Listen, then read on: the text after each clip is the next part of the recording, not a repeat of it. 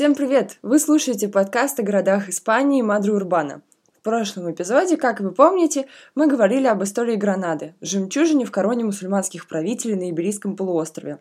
Гранада оставалась столицей арабских владений до конца XV века, пока в 1492 году она не пала под натиском католических королей Фердинанда и Изабеллы – Взятие Гранады ознаменовало собой конец реконкисты, и поэтому знаменитая монаршая пара символически похоронена именно здесь, в капелле кафедрального собора Гранады.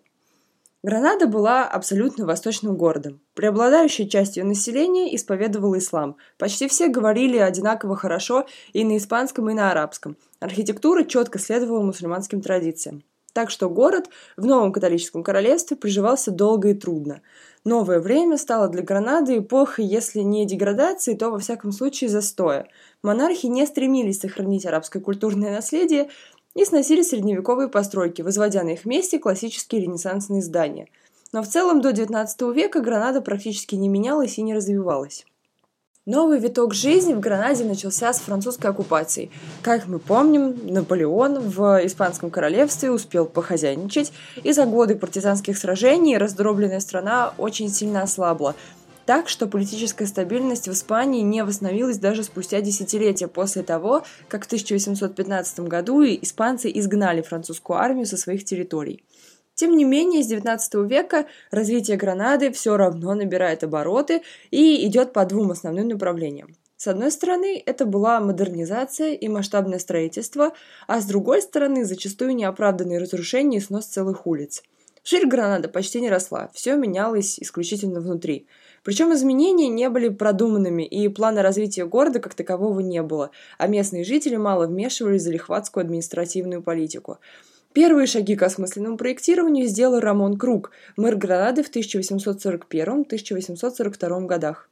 К сожалению, за такой короткий срок, ведь мэров избирали всего на один год, он сумел только наметить план развития города и задать общий тон управления, которому следовали далеко не все его преемники. Мэры своей главной задачей считали только сохранение красивых видов вокруг, поэтому новые постройки были малоэтажными. Продолжался снос исторических зданий, и на их месте спорадически появлялись площади. На остальное просто не хватало денег. Да и потребностей в других новшествах особо не было, ведь население практически не росло. Со второй половины века летаргический сон Гранады заканчивается. Незначительные несовершенства города, который все-таки постепенно растет, накапливаются и вдруг резко превращаются в проблемы. К примеру, в 1854 году из-за отсутствия нормальной канализации и плотной застройки в Гранаде началась эпидемия холеры. Высокой была детская смертность. Вдруг оказалось, что значительной части населения практически негде жить, а многие существующих старых домов просто непригодны для расселения – Жилищный кризис с тех пор находил в себе очень странное воплощение. Люди уходили на окраины Гранады и в предгорьях буквально вырубали себе что-то вроде гротов домов. Они и по сей день так и называются коевас, что в переводе с испанского означает «пещеры». Несколько десятилетий власти города никак не могли комплексно подойти к решению назревших проблем. Они просто продолжали сносить единичные здания, которые к тому же зачастую имели историческую ценность, и на их месте возводить жилые дома – только в 1880-х годах общество начало хоть как-то реагировать на эти неэффективные меры и высказывать свое недовольство. Скажем, в гранадской прессе стали появляться единичные разгромные статьи о состоянии города. Или, к примеру, общественный резонанс вызвал решение властей увести под землю реку Дарра. Эта река была украшением города. Местные ее очень-очень любили. Владельцы цветочных магазинов даже за свой счет украшали ее мосты цветами. Но река Дарра разделяла город на два района, что усложняло движение. Приговором стала эта необходимость строить мосты, а также постоянные угрозы наводнений. Ведь Дарра берет начало в горах, и уровень воды в ней регулярно поднимается. Хоть жители и проиграли единичную битву за Дарра, их пристальное внимание к работе администрации все же дало свои плоды. На рубеже веков за главными городскими проектами наблюдало все общество – Одним из самых обсуждаемых начинаний стало строительство транспортной оси с юга на север, начатое в 1895 году. Мэрии пришлось потрудиться над этой главной артерией города, которая называется Гранвия де Колон. Ее открыли в 1918 году. Это широкая улица, которая соединяет северные и южные районы города. Она должна была разгрузить уже существовавшую Кая Эльвира, но местные жители оказались привередами и долго привыкали к главному городскому проекту рубежа веков. А пресса продолжала писать, что Гранвия – это, конечно, очень хорошо, но Гранада все равно отсталая. Поэтому общество требовало решения жилищного кризиса, новых дорог, рабочих мест и поддержки малого бизнеса. В 1902 году из-за бедности населения в Гранаде от голода умерло 29 человек. Так что властям было над чем поработать.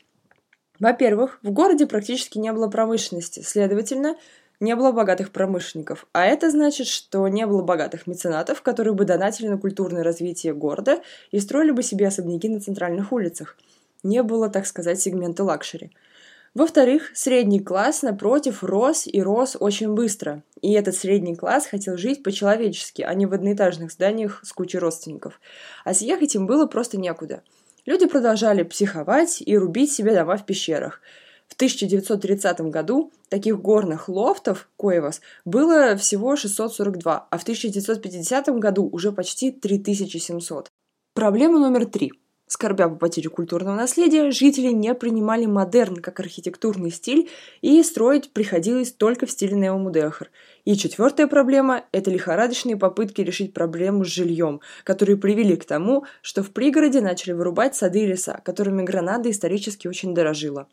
Критическое состояние Гранады XX века поделило городских управленцев на два лагеря – консерваторов и радикальных сторонников перемен – Каждый мэр представлял одну из этих сторон и, согласно с ее идеалами, выстраивал свою политику. К примеру, одним из мэров-консерваторов был Антонио Гаего Бурин. Он получил руководство над городом сразу после гражданской войны и достаточно эффективно приступил к решению проблем. Так он решил ограничить разрастание города и начал строительство кольцевой магистрали под названием Ронда, которая должна была служить своеобразным лимитом или естественной границей Гранады, чтобы сохранить лесные угодья. Гаего Бурин также смог прекратить снос зданий художественной исторической ценности, развить инфраструктуру в центре города, особенно в уже известном нам из предыдущего эпизода подкаста «Старом городе» Альбасине, провести во многие дома питьевую воду, и замостить улицы. Антонио Гаего Бурин, наверное, был одним из самых успешных и грамотных мэров Гранады, но и он смог справиться не со всеми проблемами. Жилищный кризис в 1950-е годы все так же портил местным жизнь. Новые власти во главе с мэром-реформатором Мануэлем Соло Родригесом Боливаром разрешили строить дома выше шести этажей. Появились новые районы и транспортные оси, исторические здания начали перестраивать, чтобы разместить в них офисы чиновников – снесли здания рынков постройки XIX века. И тут запаниковали архитекторы и местная интеллигенция. Страх потерять культурный облик города гранадцам был уже знаком. Группа профессоров написала манифест Альгамбры в защиту исторического облика Гранады, на который, к сожалению, никто не обратил внимания. Радикальная политика городских властей, тем не менее, не очень помогла – 1960-е годы проблема с недостатком жилья по-прежнему была острой. И тогда меры стали еще более жесткими. Для бедных слоев населения начали строить целые районы типовых домов, в облике которых не было и намека на восточную традицию. Средний класс противился такому соседству, стали пропадать парки, и виды на горные окрестности тоже закрылись. Но прогресс, подгоняемый общественной нуждой, как известно, иногда очень трудно остановить. Только в 1970-е годы к властям и горожанам начало приходить более или менее четкое осознание того, что в их руках находится настоящее чудо истории, что они ходят по дорогам, проложенным столетиями ранее людьми совершенно иной культуры, что над их головами своды уникальных зданий со своей логикой и эстетикой, что город, в котором они живут, это музей, который необходимо беречь и уважать. Анархическому развитию Гранады приходит конец. Все больше внимания начинает уделять сохранению культурного наследия. В 1985 году, наконец, появляется генеральный план городского развития Гранады. Это был поворотный момент в истории города, начало его современности. Об этой современности, о том, с какими проблемами Гранада сталкивается сейчас, я расскажу в следующем эпизоде.